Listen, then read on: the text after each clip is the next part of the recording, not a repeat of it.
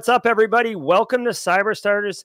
If you are looking for a highly engaging and relevant discussion focused on cybersecurity entrepreneurship, covering topics from how to start a business to challenges that entrepreneurs encounter to strategies for effective, problem solving, welcome. You are in the right place, my friend. Alongside my co host, Ryan Leirvik, CEO over at Neuvik, I, Gerald Auger, and Ryan will be hosting Grace Chi from Pulsedive today as we dive into the topics of bootstrapping. And bootstrapping, the case for bootstrapping, whether or not to get VC money or bootstrap yourself, some of the benefits, some of the pitfalls. We've got a great show for you. I'm super pumped. If you're in chat, as always, if you're live with us, go ahead and throw questions in. We are here to serve you, and we're here to help get as much interesting information about the experiences from Grace uh, out to you. So I want to say what's up to Casually Joseph and Chuck and Cigar. I see all you Matt McDaniels out there. Ryan, have you ever had to bootstrap your company? Oh yeah, this is a timely topic. In fact, we did at Neuvik. Uh, we actually didn't have time to go out and uh, and talk to other people and and start uh, putting the pitch decks together and others. So we started right off the bat. Uh, so yeah, and it's actually a really timely topic because like with the way that some VC money money is happening at the moment, right? There's there's a lot to be said for sort of doing it yourself and like the, the true entrepreneurial way. Like you got to scrap for cash, you got to scrap for clients, you got to scrap for, for people.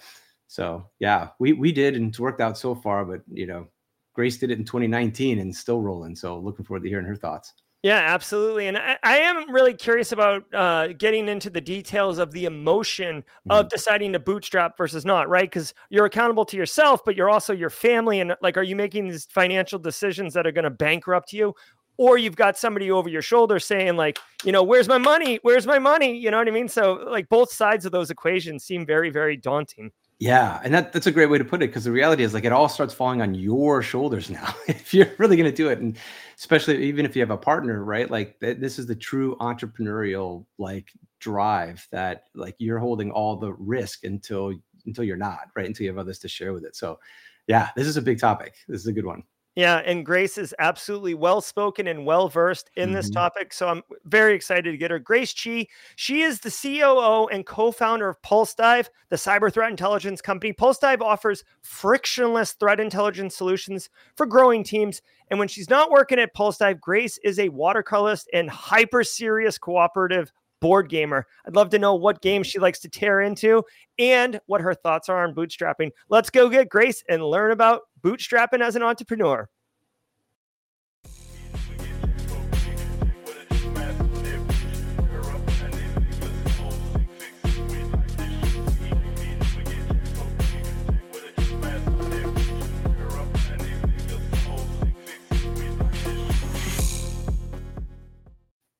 Hey, what's up, Grace Chi? How are you? Hey, how are you? Thanks for having me on. Heck yeah. So on, on the intro here, we were talking about, you know, bootstrapping and the benefits of bootstrapping. Um, I guess, you know, Pulsedive or perhaps another entrepreneurial opportunity before Pulsedive. Have you ever had to make the decision whether or not to bootstrap?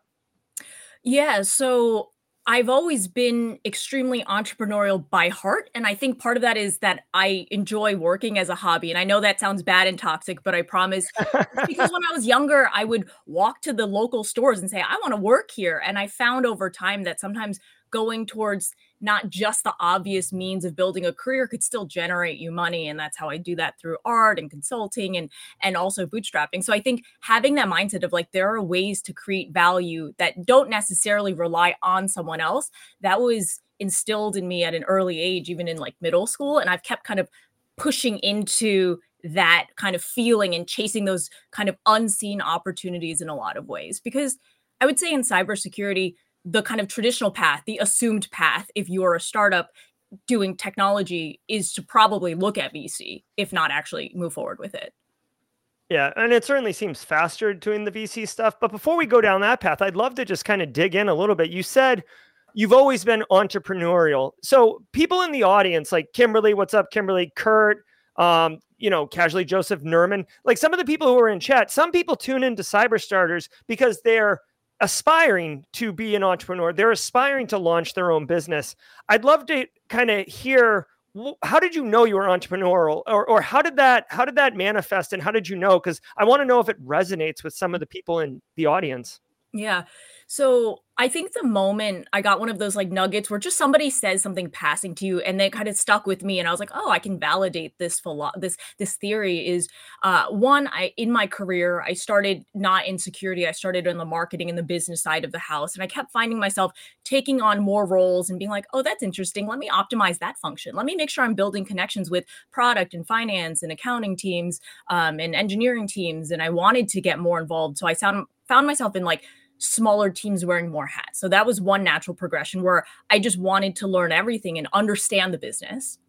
The second piece is very discreet. I was working at an architecture firm, old school building, not like technology architecture and one of the founders who had you know retired at that point would come back and he was like grace like i've seen you for the last two years and I don't think you're ever going to be truly happy until you're the one calling the shots. Like, mm-hmm. I don't think from what I see of you, you do great in the business, but I, I just think that for your fulfillment, you're going to want to have your own thing one day, and you're running this team as a company within the company. So that was the mindset I would always look at and think beyond just like, what was I responsible for delivering because I was told versus like, how can I do this service skill set, create the outcomes that the business needs? And I think that's one piece where if you see yourself at your job and you feel this drive to fix things and solve things and find new opportunities and build those out, that's a great start, matched with more of the traditional knowledge of like find the problem that exists versus a solution that then you need a problem to to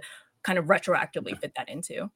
Yeah, and I, I love that you had essentially a mentor who was willing to put you in front of like whatever their financial revenue goals are, right? Because if you leave to go be your own boss, you're not going to be m- running whatever team that you were there for. Ryan, did you ever? I, am just curious because I feel like there's a lot of value in understanding kind of origin stories. Were you always entrepreneurial, or how did you know?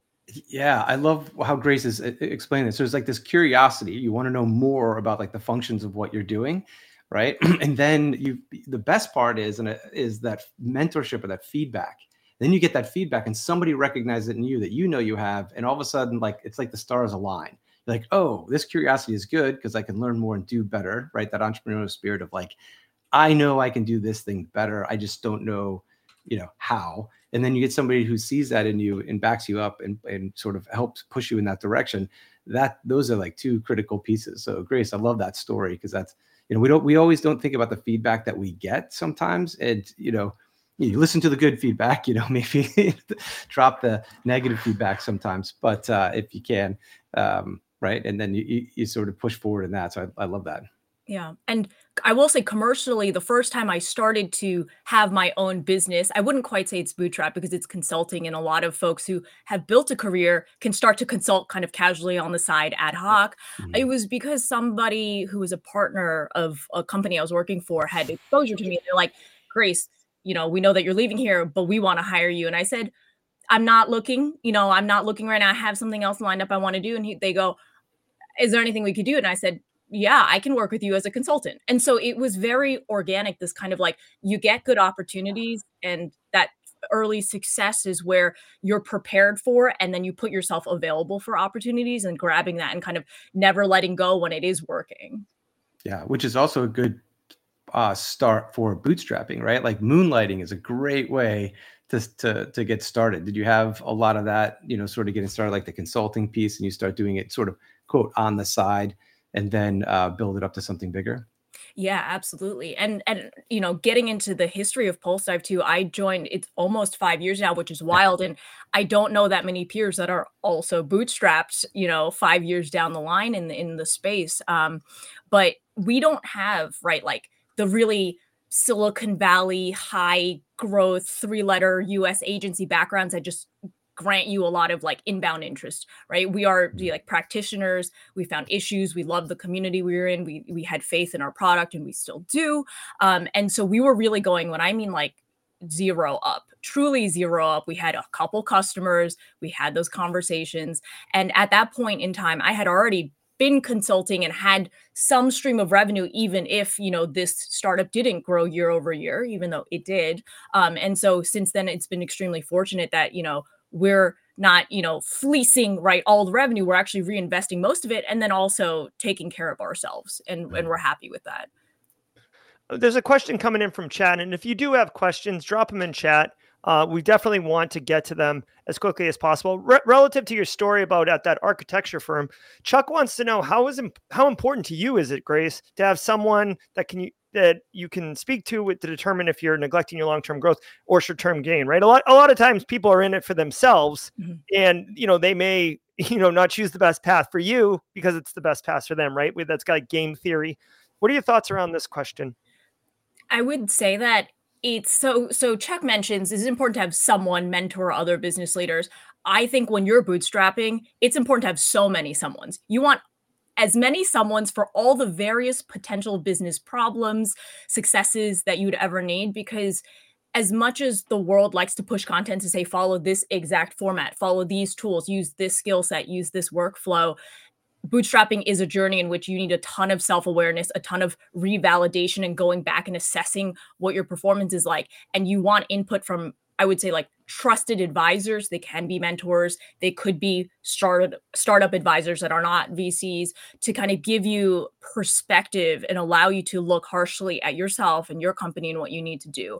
So I think it's not just having one, but being able to have and build that network, even at an early stage, even before you start a company, folks that you trust, that respect, are doing things one or two or three steps ahead of you that you do value and being able to then ping them and provide value to them in return in that like really authentic sense of networking. Yeah. Would you say it's sort of an early on board, right? Sort of a board of advisors of of those that you sort of, you know, cluster around you to help you with that that could potentially be business, you know, advisors later or is or is there a different way to look at that? In some ways, I do have several peers that kind of bring on that initial advisor and it's you know less than 1% of long-term growth but it's somebody they respect a mentor from previous company or another startup um, that's not how we ended up going but i was fortunate to be able to have a lot of peers that i could lean on that are very impromptu let's say ad mm-hmm. hoc advisors that i can always talk to but they have no obligation or requirement to me it's just a, that real authentic relationship yeah, true. And then lastly, do you have anybody that in that group that might you want might want to work with or join later that are advising you that then you know understand it from the very beginning and then could say, hey, well, when you get reach this point, maybe we want to branch off to here, then you join. Was that part of the equation as well, or or not? It's it's interesting because I I feel so grateful that the the security space is chaos and i mean that in the most loving way where there can be someone who's an intern that you help land a first job that then becomes a director in a few years because they're just that talented and smart. Then they start their own company and then someone moves from government. So there's so much mobility and it's not as hierarchical and traditional in that sense in a lot of especially the startup and the vendor world but mm. across the industry it's just much more mobile and where i am now is a lot of our integration partners m&a folks that we talk to we, we haven't been m&a'd and we haven't m&a'd anybody as well but just these relationships i would love to work with like all of them i don't have a specific plan in which I want to do this with you, but I'd be more than happy to find business opportunities together when the time is right. I can't know exactly when that will fit, but once again, having that opportunity and having that visibility is a is a great asset. Yeah, you know, so there's a lot that is resonating with me personally and and you know i'm here to help facilitate conversation and serve the community but also i get to benefit too right? I, I selfishly get to learn as well and this is really resonating with me uh, on so many ways. I, would love uh, both of your thoughts starting with grace on this. Like unlike other industries you just mentioned cyber's different because you know you can be matrixed all over the place and you can go up north pretty quick.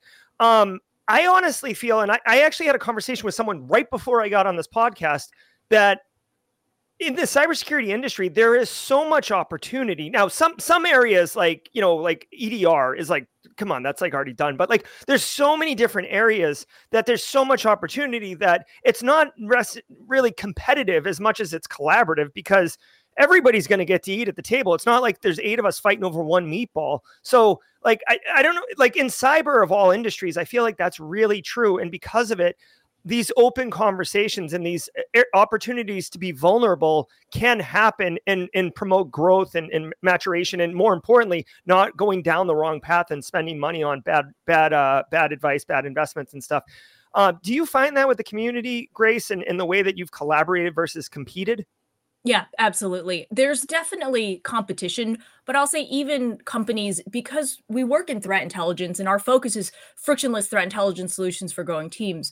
One of what is fortunate uh, that I appreciate at least is that the idea behind threat intel, what we really believe is that it it has to be collaborative every single company cannot have a silo of all the knowledge they need about every threat actor that's changing, all of the infrastructure, which is like refreshed, you know, daily, weekly, hourly, even. And so it has to work together. Of course, different products will be stronger and have different differentiators and compete. And there has been a lot of growth and consolidation and new upstarts still in the threat intel specific space. But when it comes to just business and helping each other succeed as a company and giving each other advice, I've been fortunate that we are in this very community focused, practitioner focused world that it doesn't feel very like, oh, I can't share that with you. Obviously, there are limitations and we don't want to get in any like legal, you know, muddy waters, anything like that. But the industry itself is one of the reasons why I've been able to do this for five years and continue because of that inherent kind of outlook on life, outlook as a uh, threat intel practitioner. Yeah, people are trying to help you. What What about you, Ryan? You ever yeah. this? Hundred percent, and I love the way Grace lays it out because it's it, it's sort of a, a perfect example of the problem. The problem keeps getting worse for for better or for worse like right the, we keep stacking more you know imperfect technology and imperfect technology and pushing it out to production quickly you know and and the and the connective tissue between them all the connectedness between them all are just creating vulnerabilities and flaws. And then you know of course threats are going to try to identify those and try to and, and try to do whatever they're doing on it. And it keeps getting worse right? And so and there's not enough people. So you wind up with with with you know just how grace explains it like you wind up being peers with those you know either people are coming in entry level and trying to figure out what you know which silo do i want to go into to start with and then of course you're going to cross those later. But then as you grow you wind up in different places that are also seeing the problems either it's corporate or a small startup or a government agency or somewhere else right an ngo or something that you're trying or in academia where you're trying to solve the problem and you wind up collaborating very quickly because the problem is actually growing more than those that one can do it or two even understand how to do it. So uh, you know in a in startup world it's really important to maintain those networks because you never know what new idea is going to come out there that's going to introduce new vulnerabilities which new threats are going to want to take advantage of and then you're going to need people that understand that particular piece of it. And if they're in your network and they understand it yeah you're going to rely on them. So yeah i love the way you laid that out grace. It was awesome so tur- turning the conversation specifically to bootstrapping, um, you know, you you had mentioned whether or not to make the decision to bootstrap versus VC, and you you laid out a couple options. I'm kind of curious, like when you're when you're doing the decision, I mean, is the decision to bootstrap before you start the business? Do you start the business with like a little bit of scratch and then decide like what's our growth potential? Like, is it a is it a art form or is it a science, Grace? I think with anything in business and life, as much as we want things to be science and in, in cyber specifically, we think a tool will solve our problems, it is a mix. You you need data, you need processes, but at the end of the day, there is no perfect answer. And until some magic AI, which you know I don't think is anywhere on the horizon, can just just tell you, hey, this is how you're gonna run the business and make a hundred million dollars next year in revenue. Um, it has to be a lot of intuition and self-awareness. I keep repeating self-awareness because I think it's a skill that even if you are not an entrepreneur with your own business, if you want to be an entrepreneur for your own career and build that life and that path you want, you'll need to be deeply, deeply self aware and unafraid of kind of feedback and criticism.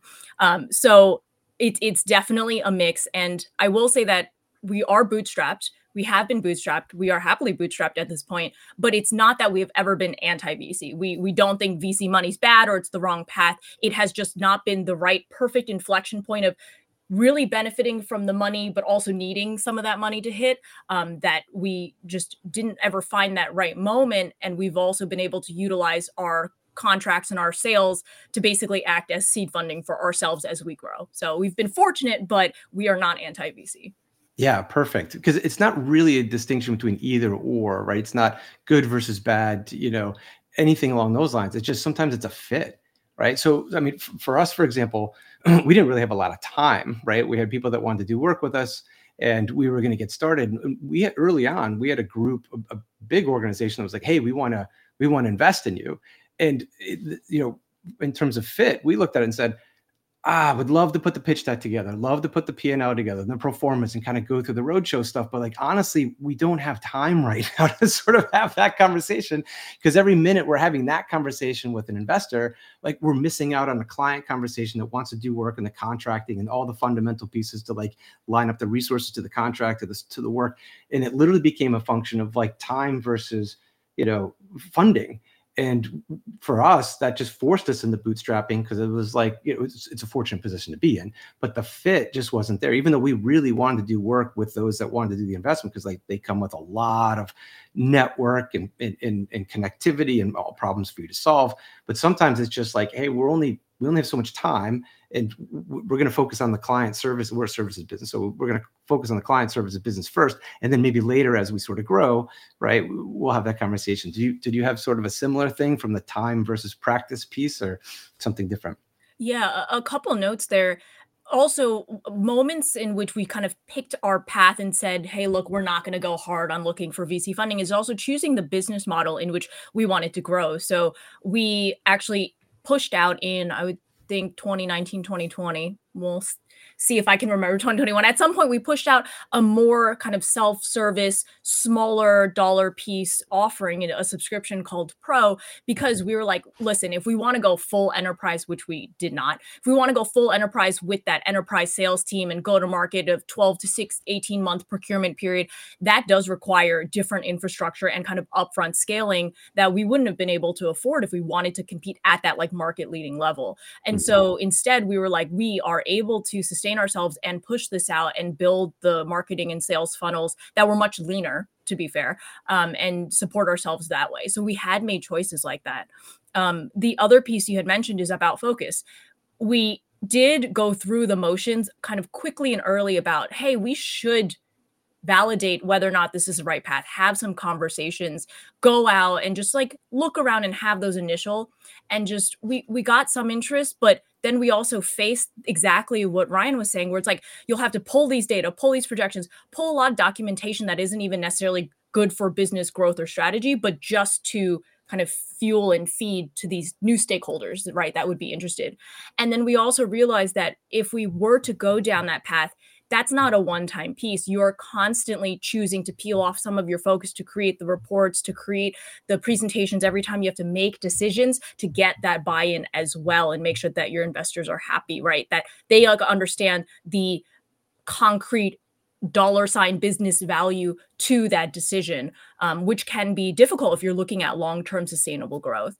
And so there were no issues with that, but we just thought, let's go lean, let's go fast, let's just get efficient and drive on all these problem issues that we can solve for our customers now. And we've kind of never looked back going uh, since that point early on.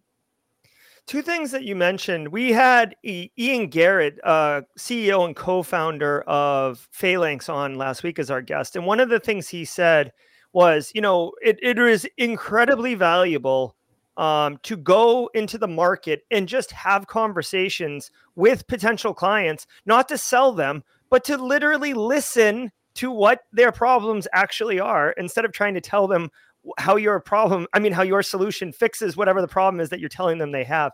And you said something similar, and I, I, I find that incredibly uh, interesting. The other thing that Ian mentioned, or, or Ben uh, Johnson said from Carbon Black a couple weeks ago, and, and this is where I want to take the conversation, Grace, is he said that when you pick your co like when you pick your founders now you are a co-founder so clearly there's another one at least if not multiple. When you pick your co-founders you are basically getting into a relationship with them. It's it's a very personal a very long-term thing.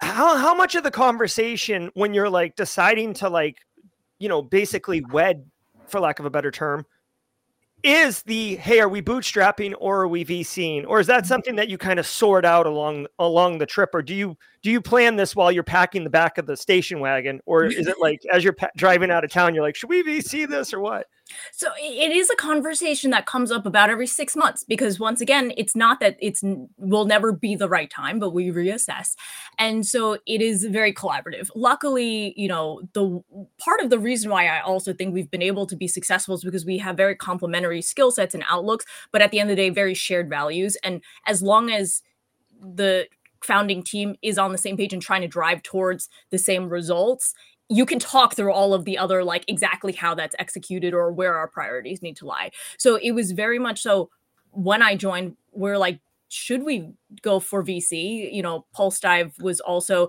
you know, new in the space. I was not an expert in cyber threat intel at that point, and questionably is anyone ever an expert in cyber threat intel um, and so so we went out and had those conversations both with vc folks but also with peers who have and have not gone through VC motions in the cyberspace. And then after, you know, a few months where we were working on both like regular business stuff and VC stuff, we came back and we're like, we just don't think this is a worthy priority given where we are now, how much money, like the money that we'd be able to generate through VC investment and what that could grow towards our future and this was super super early and as i mentioned without like super shiny badges about having exited for a billion dollars before money you do have to fight for that vc money yeah, I, I bet. Yeah, it's not just like you know a, a money printing machine in the back.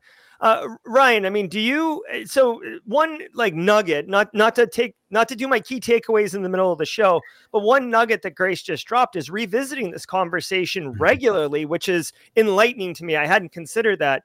Uh, as far as your business goes, Ryan, and or in previous businesses you've been part of, are you having those conversations often, or is it locked in for the relationships that you've had? Oh, early on, it's as often as possible. So one of the things Grace mentioned was shared values, right? It's critical because that's the sort of the core of the company as you're getting started. And the more you constantly revisit it, the more you put it we call it on the table so we can talk about it, right? Like there it is it's on the table. Let's address it from a merit standpoint. Like, are these still our values and where we're going? Because if that changes, that can change the complete structure of the company and might force you more into like, well, let's go for VC money because we're trying to get to this market fast enough, or let's stay bootstrapping because we're able to serve the client our way without having to report to anybody else. And or on a third piece, we only have so much time, and you know, we'd love to do the roadshow, but it could go wrong and they might not invest in us and that'd be a, a of, you know potentially a waste of time. So that shared values is critical to see like what are we actually doing right? What do we want to do as a company? Who do we want to be you know if and when we ever grow up? And keep revisiting those over time uh, that keeps that that really is what starts to set the culture of the company because as you start to bring people on you know right away whether they're fitting that shared value or not. And to grace's point like you know you, you don't have to scale for scale's sake right? But when you do scale given other market demands you know you're bringing on people that share that same values and then those conversations happen less and less because it's sort of intuitive right? Uh, and it's it starts to create you know that thing that you can feel you know when you walk into any company even though we're all largely remote right? Right, right. yeah. So um uh, Chuck brings up another great question. I love Chuck, by the way. Chuck's a long time uh, Simply Cyber community member. I love love myself some Chuck. Uh, he actually wants your thoughts, Grace, on mm-hmm. the opportunity cost of not starting your business today. So, like I said, there's a lot of people who are, um, you know, aspiring cyber entrepreneurs who tune in, and you know, I, I don't know how long it took you to make the jump, if you will, because it very much is a leap of faith uh, making that decision to quit your job, basically. Um, so, what, what are your thoughts around opportunity costs of not starting? It's interesting because there's the opportunity cost of not starting and then flipping it of of staying where you are. I one thing that is true, bootstrapped or not bootstrapped, is I talk to a lot of cyber practitioners who are just so smart and so driven, and they see a lot of challenges and issues that they think they can address. And I'm sure they could, but you do have to acknowledge that even if you're really great at solving a technical skill or a specific skill set, having a company means you're gonna have to do stuff that right now you may poo-poo on, right? Let's mm-hmm. let's not curse here, but mm-hmm. that you might not value, that you might think is frou-frou or BS or a waste of time. When you're running a business, you will have to do all these things. And no matter how much money you throw, you're going to have to understand enough of it as you're building out the team or have great partners. Um, but once again, great people, great partners, great employees are, are tough, right? Especially to mold to what your business vision is. So I think that sure if you have some emerging tech new highly competitive greenfield space maybe you can be first to market but that might not necessarily make you best to market a few years once the space starts to mature or mm-hmm.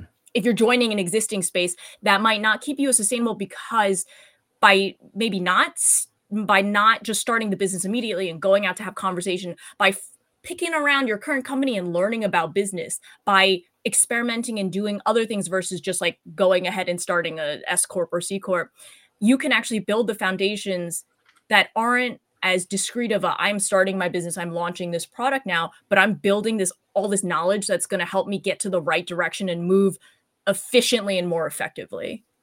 Yeah, I love it. It's almost like, you know, what Chuck's questions asked is like, what's the opportunity cost, which you normally don't think about not doing something as a choice. But there's sort of two pieces to that. Are you ready?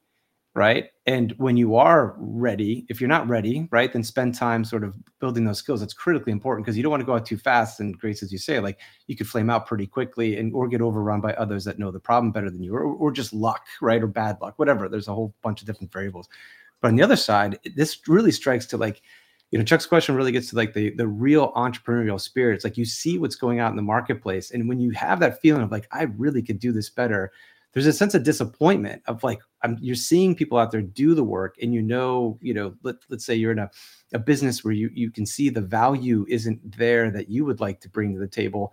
Then, quite frankly, there's a huge opportunity cost to you not starting it because you're not providing value to the marketplace or to your clients or your customers that you know you can provide. And there's a huge frustrating feeling for entrepreneurs sitting there being like, I know I can do this better. You know, if one, two, or three, you know, come together. Maybe that one, two, or three is like, I need a business person, I need a finance person, you know, whatever.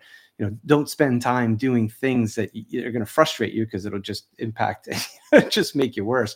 But sitting around and not addressing the market the way you think is it's also there's an opportunity cost to that too. So that's a great question. I love it. So when we come back from the ad roll real quick, I'm going to be talking to Grace about calculating the bootstrap investment costs, right? Like if you're going to bootstrap, you got to have a number and an idea of what what's that going to run you. Uh, but just a quick word from our exclusive sponsor, ACI Learning, and then we'll be back with Grace.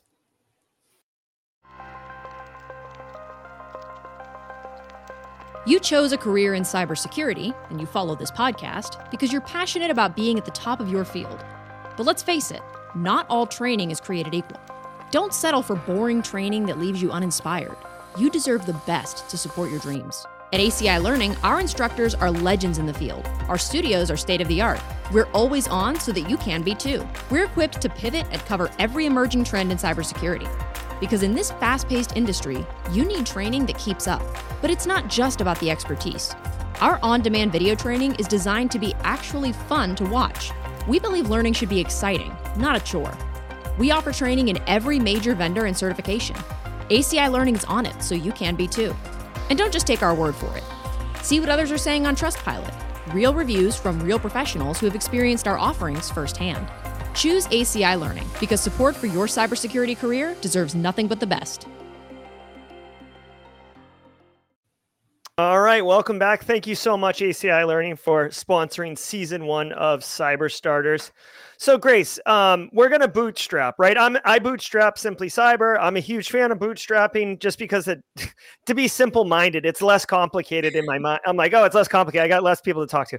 Um, the, the, the business and the legal and the accounting is a lot easier too. Yeah. Yeah. Yeah. Hundred percent. So, so we're going to bootstrap. Okay. So Chuck mentioned opportunity costs are not starting today. Let's say we're going to start a business, right? Like personal finances aside, like, do you just need enough money to sign up for a basic O365 account, 10 bucks a month and you're, you're up and running or what, what should people be thinking about when they're like, all right, I'm going to bootstrap this business?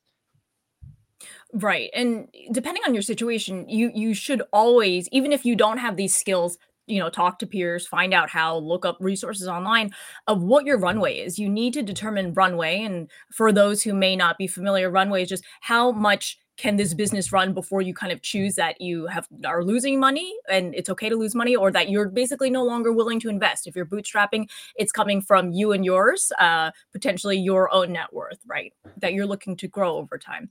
So when you go into this you can either kind of seed yourself uh, moonlight and say i know that i can make $15,000 a month through consulting and I'm willing to take all of that and put it into the company in its early stages. So that is my monthly kind of investment and what are my expenses to match up to that. But it's really there are many tools, but if you just start with a spreadsheet, very basic kind of profit uh, profit and loss accounting expense accounting and then be able to measure out how many months you're willing to live this you know live to whatever goals you have set whatever milestones you have set in terms of user signups or traction or actual money in the bank hopefully for you. Um, and then be able to determine right each quarter we have quarterly business reviews how are we hitting metrics where are we not hitting metrics and at those points also seeing if hey based on these conversations really if we pivot this way we could kind of turn the needle up and this area maybe is down the line or it's not even worth pursuing anymore. So really being able to not just say like i have $50000 let's start a business to say what do i want to get in 30 60 90 and then quarterly after that results and then what are my actual numbers that are going into it just scaffolding out just expenses for hosting costs organizational workspace licenses going to events or whatever your plans might be. Yeah, everybody listening to this, pay attention to this because you just laid it out so nicely. Because this this is the key. A lot of times when we think about starting a business, you don't think about the fuel you need to get your rocket, you know, in the air. And, and the funny little thing about you know rocket science is that you to, to put more fuel in, you need more fuel to get it going, right? And this is your burn rate, your you know and so one of the things that i always hear people complain about when they learn it the hard way is cost control so there's this like pieces of the business that you need. You know gerry you mentioned like grab O365 and get going and grace you mean your infrastructure. Like yeah there's these operating expenses that you're just going to need and you got to nail those down like right away and like forecast those out right?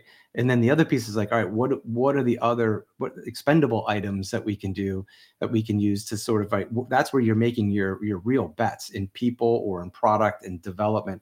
And i like laying it out that way grace is perfect because like this is the thing that is you know it's the lifeblood cash flow is the lifeblood of your business full mm. stop right it's it's gonna it's what's gonna make or break it and controlling your costs is the easiest way to make sure you've got more runway in your words but it's really not it's simple but it's not easy to do so i think you laid it out quite nicely Did you find the same thing? Yeah. It's uh it's not easy to also pull back once you have made some expenses and i'm curious for right. anyone who is watching the live stream i would love for folks to put into the chat what they think are like secret costs, right? We mentioned some obvious stuff. You need, you know, maybe a Google workspace and you might need a hosting provider. You might pay for some tooling. But what are some of the things, and we can answer ourselves too, that are just like costs that come up? They are necessary expenses, but we have to try to control them. So I'll give a, you know, a few, a minute or so as we keep talking about this. But I want to know, like, uh, for those who are interested uh, in starting a company, bootstrapping or not,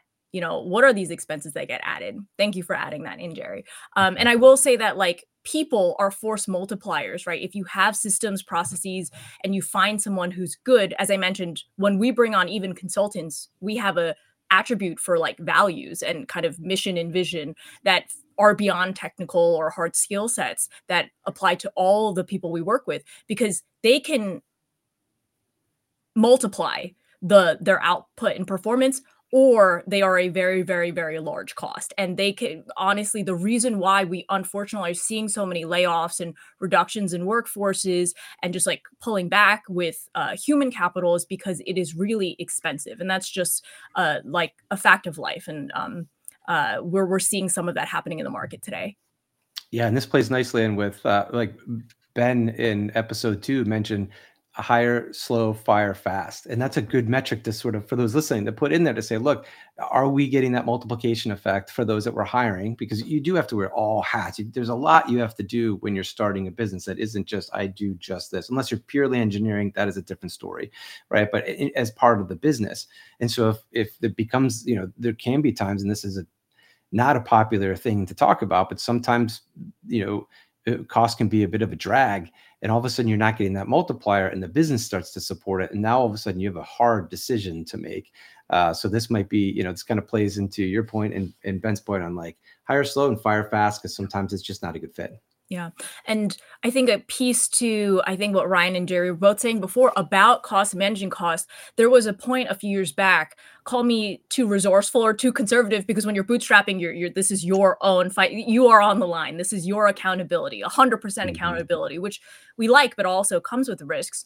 Uh, there was a moment in which we looked at our bank account, we looked at our income, and I was like, hey, you know, to our founding team, I'm like, we can do this forever. Like we're at a point where we're profitable that our run rate is infinite, but that's not a good thing because that means we should be growing. So then in those rare cases, and I feel so grateful I can even say this, that I had to kind of like smack ourselves, being like, we're not gonna, we're not gonna starve next year. We have enough mm-hmm. cash to grow and hire and and really boost, you know, our development and, and investments in innovation.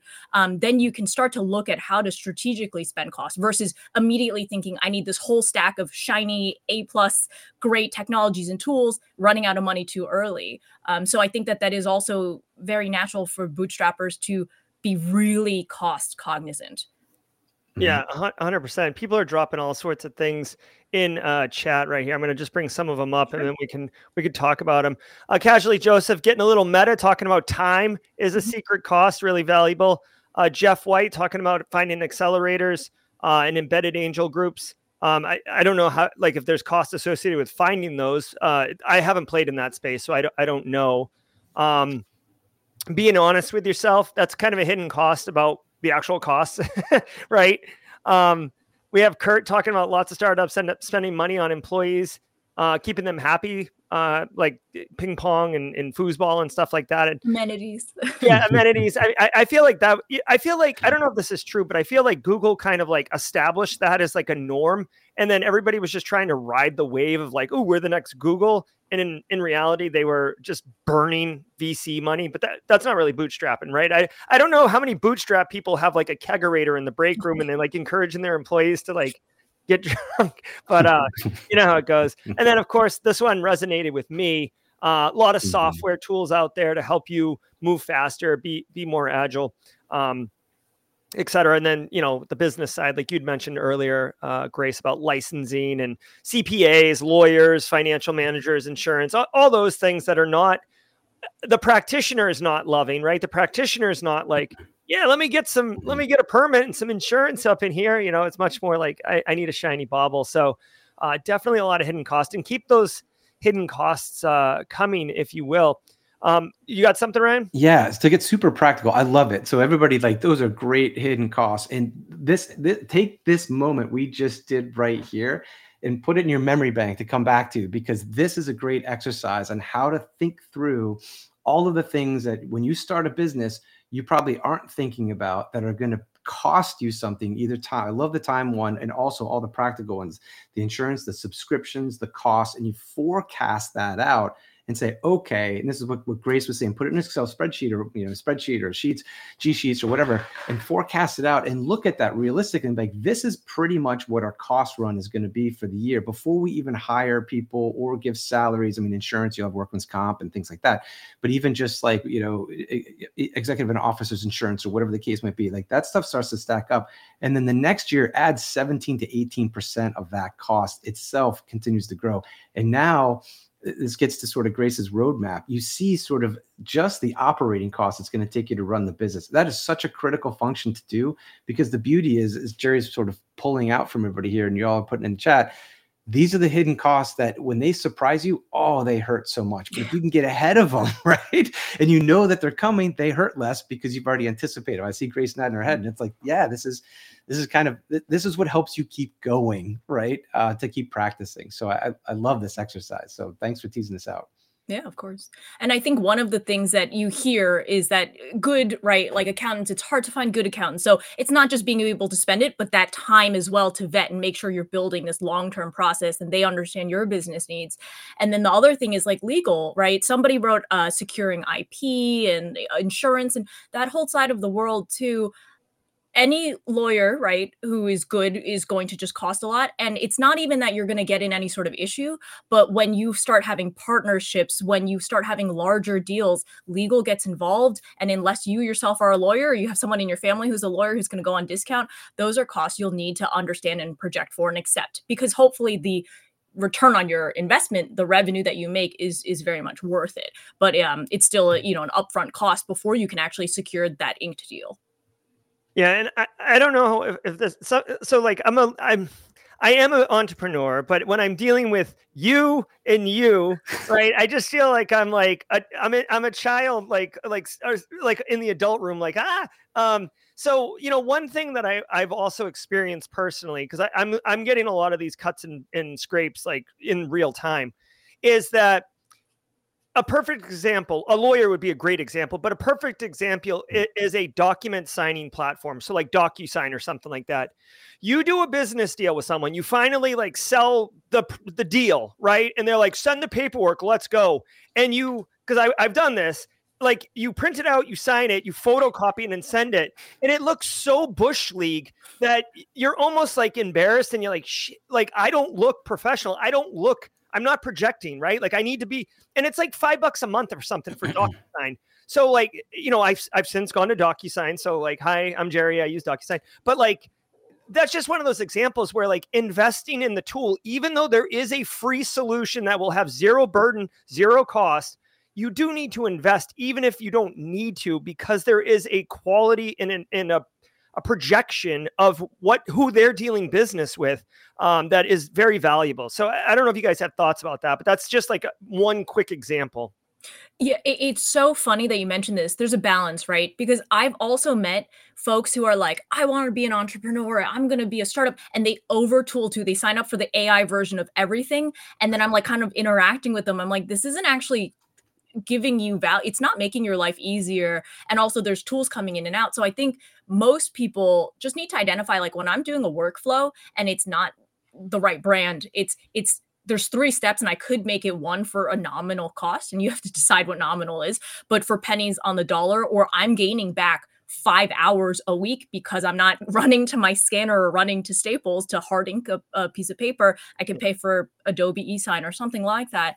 It is worth it. And that's actually every time we hit these pain points in my business too, I'll be like, hey, uh, I'm running these reports on user analysis, and this is actually annoying. Can you go in and code something, even internally, code something so we have this automated report? And guess what? It maybe takes 30 minutes of time to push to production and test, but then we're saving ourselves down the line. So always thinking about how to optimize and how to reduce the friction in your own work life um, so that you can focus better on strategic things that you can't automate, that are not repetitive, that are high value. Yeah, 100%. R- Ryan, did, did you ever run into any of these kind of like, uh, you know, or, or did you overtool the, to the hill? Oh no, all the time. We run in these problems every day. And what I love about it, the core here keeps coming back to opportunity cost. And Grace, you nailed it. And, and, and a couple of people in chat the same way. It's like you have to think like, is it worth what's my time actually worth? Right? and is it worth, you know, am I going to am I going to be a really high valued uh, photocopier, you know, printer, scanner when you know nothing against that type of a skill, but you, your opportunity cost is going yeah. out there and doing something for the business. So yeah, th- this fits in like the subscription baseline subscription cost right of like you know what do you want to pay for and what do you not and just forecasting these things out and thinking about them is a, is a really good tool um, I don't know if you want to tease out, but casually Joseph brings up the, you know, when you when you the employee cost, that's a whole different category. So I don't know if we want to talk about that for a minute, but like that's yeah. a really interesting. Well, um, I mean, if you're boot, yeah, I mean, if you're bootstrapping, you know, taking on labor, it is always the most expensive line item on your balance sheet, yeah. right? Labor. Mm-hmm. So making that decision is a huge. I, I personally haven't really had to deal with that, so I can't speak to it. But uh, it's a great point, Ryan. Um, to, to, to bring up whether or not you know the, the decision to take on uh, staff um, and I, and I will say here, it's number wise. We don't have to get into super specifics. It's not just because you're also paying employer side taxes, because as your own company, you do owe the government. You have to pay a certain amount that you cannot, you know, offset post post expenses, right? Um, through your net profit that you have to pay as employer side taxes. But the other cost to that is the amenities. If you're providing healthcare, um, insurance, life insurance, just all of the things that come with, and including the hidden costs of like HR and managing contracts it's it's not just the taxes and taxes are not just double the salary. So i want to um, clarify there but it does end up being a multiplier. So bringing on a person is not just the $120,000 a year you're paying for them it's all the benefits and the infrastructure in HR to then be able to accommodate them payroll them out uh, pay those taxes. Yeah 100% ryan you have uh, staff uh, yeah. costs? Yeah, a bunch, and I love the questions coming up in chat, so we can get to a couple of those as well. But yeah, he, here's it's state. So in the United States, it's state dependent, right? You have the federal tax, right, that you're just going to have across the board, and then state dependent. Every state has a different structure, right? Tax structure and requirement structure for benefits. So there's workman's comp, right? There are other there are other employment pieces you need. So this is where for those that do work with governments in in in, in, many cases in you know if you're US based the US government this is what's called your wrap rate right how much per person do you add on from their salary that's overhead costs that you have to pay and that number can wild could could vary widely depending on the benefits you offer in the company.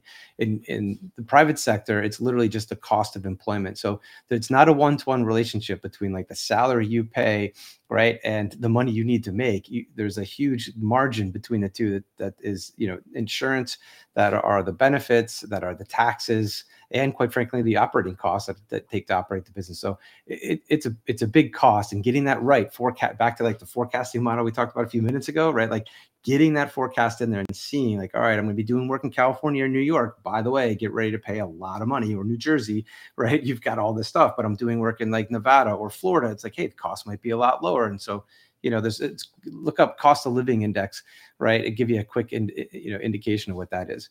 Yep. yep. Uh, Grace, you had mentioned a little while ago when I, I talked about you know doing VC uh, like at the beginning and or you're going to bootstrap and you made the comment that uh, quarterly you you have your co- you what's that? I said, "Uh oh," I made a comment. Go ahead. Well, I mean, I just want to I want to revisit it for more information because I found it interesting and I've seen. Let me ask the question. I'll I'll tell you why. So you had mentioned that quarterly you do your P&L meetings and then you you say, "Hey team, like let's let's pivot and look at this opportunity or, or whatever. I have seen businesses firsthand that the uh, leadership um, is constantly chasing and, and not executing on like it was a great idea to go B to G.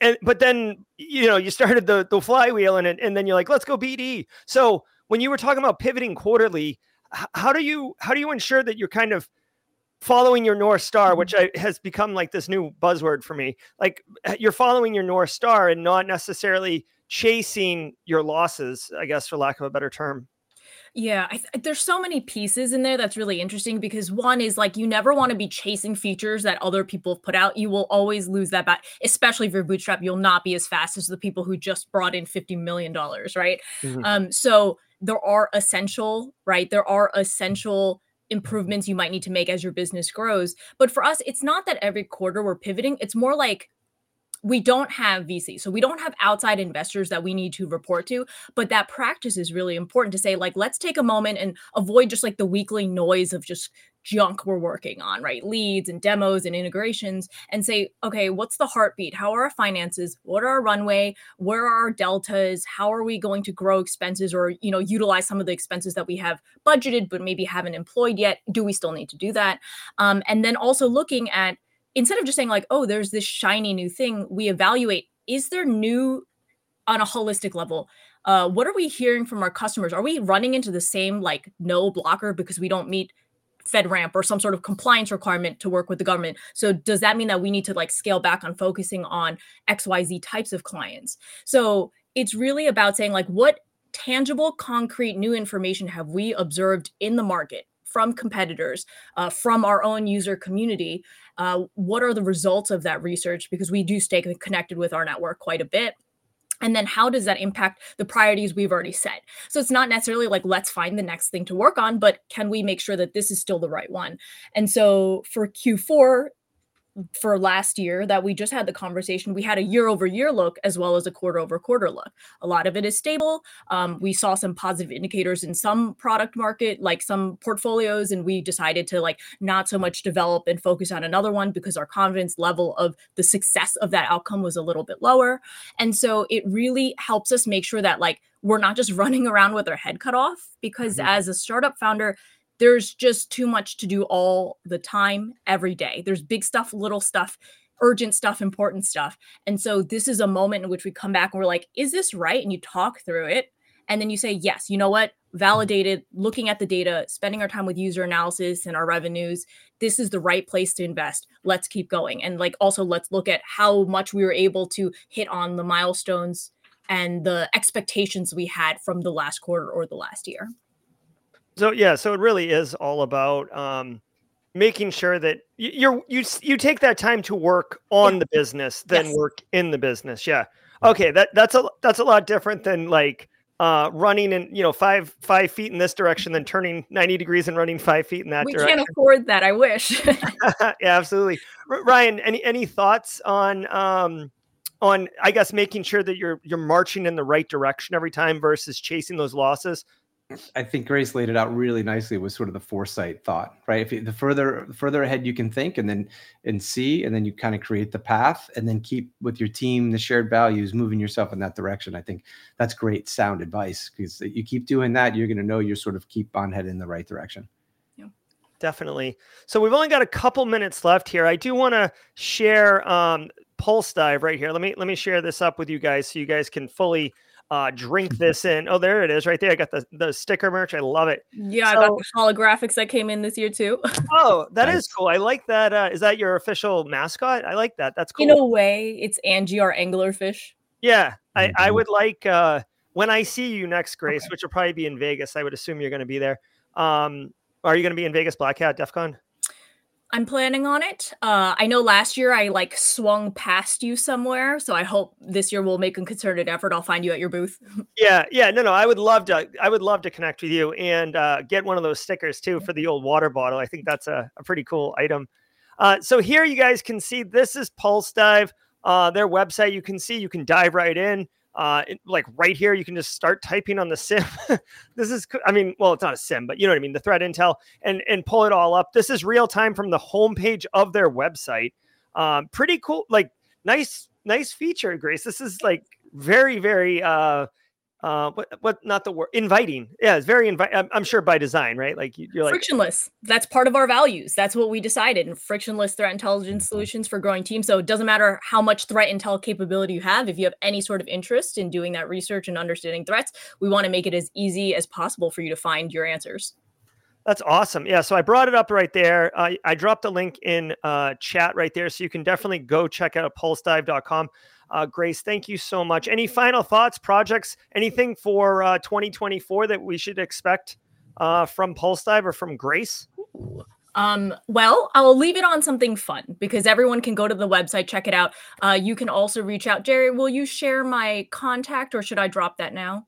no no yeah if you want i tried to pull your up linkedin and for some reason i couldn't pull it up so i mean if you want to just type it i'll bring it up while you're talking if it's that sure. if it's that easy to multitask no, but you know, we'll, we'll make it happen. So This I'll is, this is you. entrepreneur life, right? We're, we're, we're wearing multiple hats up in here. Yes. So so I just dropped my uh, URL for you to share. Everyone, I encourage you to send me a connection request um, and ask any questions you have about threat intelligence careers. I've been just about to publish my new report on the state of CTI networking, so the connections of human. Uh, human to human contact for improved security outcomes. But for fun, I know we mentioned um, board games in watercolor. I'll just say this is my newest illustration card for the Lunar New Year coming up that Oh, I that is just cool. printed and I'm sending out. That is really cool. I like cool. that. Yeah. Do you post that stuff on Twitter or LinkedIn, like when you do new watercolors? No, I have a lockdown Instagram, personal Instagram account. Um, but I think only once in all five or so years did I actually post a actual watercolor time lapse. It's also on my LinkedIn, so you can go search for that. Everything else that's creative, you'll see in terms of like our website designs or some of our swag is stuff that I've designed or I've used some of my artwork in. So I get a lot of creative outlet as well running the marketing and sales piece of it at Pulsedive. Did you create the anglerfish uh, sticker there? This I'll give a shout out. This was actually from Miscreants, and Miscreants is a marketing. I'm gonna get it wrong. It's cyber only kind of marketing and design services. So so Sean uh, runs Yeah. that, and they've done a lot of cool work in the space too. They're fantastic. Yeah. Yeah. Sean's great. Great. Yeah. Oh, cool. Shout out to Miscreants. Yeah. I'm going to have to go check that out myself. And really quick, this is Grace's uh, LinkedIn. I dropped a link in chat, but this is what it looks like. So, you know, there's there's a lot of Graces on LinkedIn. So I want to make sure you get the right Grace and, and uh, the one that is awesome and the one who has been joining us today. Grace, thank you so much for your time today. I genuinely appreciate it. I know chat loved it. You dropped so much knowledge bombs. I personally uh, grew from it from my entrepreneur perspective. So thank you very much. You're welcome. Thanks for having me on. 100%. Absolutely. Thank you, Grace. Ryan, you want to do our key takeaways? I'd love to. I mean, All right. this this is why these conversations are so great, right? Like we like we covered a whole gamut of things. I think that the two big things that I love what you know what we kind of teased out uh, and Grace really nailed was one sort of the, the the real entrepreneurship, right? Like like what's it feel like to be a real entrepreneur and like the curiosity that you can do things better and then getting that immediate feedback. You know what we talked about at the top of the show was just like anybody go back and listen to that part because that is that feel that we don't always talk about. It's like, oh yeah, I know I can do this better, but how do I know I'm doing okay?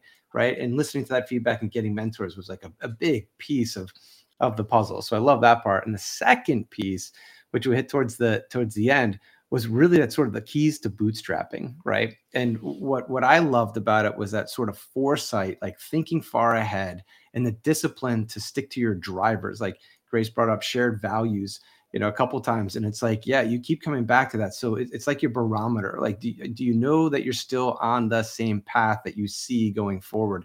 And if you kind of have those two pieces, like the curiosity right with the feedback and then like the path with the shared values piece you know that you're in the ecosphere and still doing okay and that sets you up nicely for bootstrapping and then maybe one day you know funding from somebody else so those are the big takeaways that that, that i took from this yeah, I love it. And Grace, welcome to the key takeaway segment. Your exclusive, uh, only guest ever to make it through the bonus level uh, into this section. So I, I will tell you, Grace, one thing that I took away and I will take with me is having that conversation that bootstrapping or VC is not a decision you make at the beginning of the journey. It's one that you revisit um, and you can go forward with. I, I'm bootstrapped. I've had multiple people approach me w- like with money to just here's take this money, and uh, I've said no because I don't know what to do with it.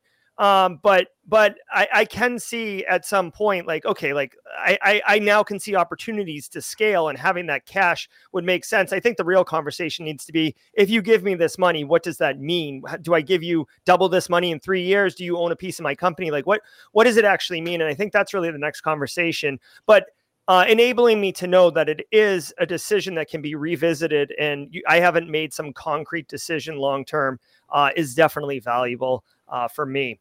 So I want to thank all of you, Grace specifically, Ryan. Leirvik, CEO at Neuvik, my co-host on the stream. Guys, if you enjoyed the show, definitely uh, come check us out. We're here every single Tuesday at 1 p.m. Eastern time. Uh, next week's guest is going to be Paul Imey. He is the co-founder, uh, and I believe he is technically the CEO of Ceteria, which is a um, in, uh, MSSP uh, security company here in the low country of Charleston, South Carolina. Great guy, former NSA operator, uh, tons of experience and knowledge he's going to drop on us. So definitely come back next week. Mark your calendars. We'll be back. And on behalf of Ryan and myself, special thanks to ACI Learning for being the exclusive sponsor of the show. We'll see you next time. Take care, everybody. Bye, everybody got value from that amazing interview, be sure to check the entire back catalog of Cyberstarters interviews for more tips on launching and the effective business operations for cybersecurity entrepreneurs. You won't want to miss our next episode, I guarantee it. Join the Simply Cyber Discord server at simplycyber.io slash discord to chat with the larger community and be made aware when we go live. We want all your questions answered. Until next time, I'm Gerry for Cyberstarters. Stay secure.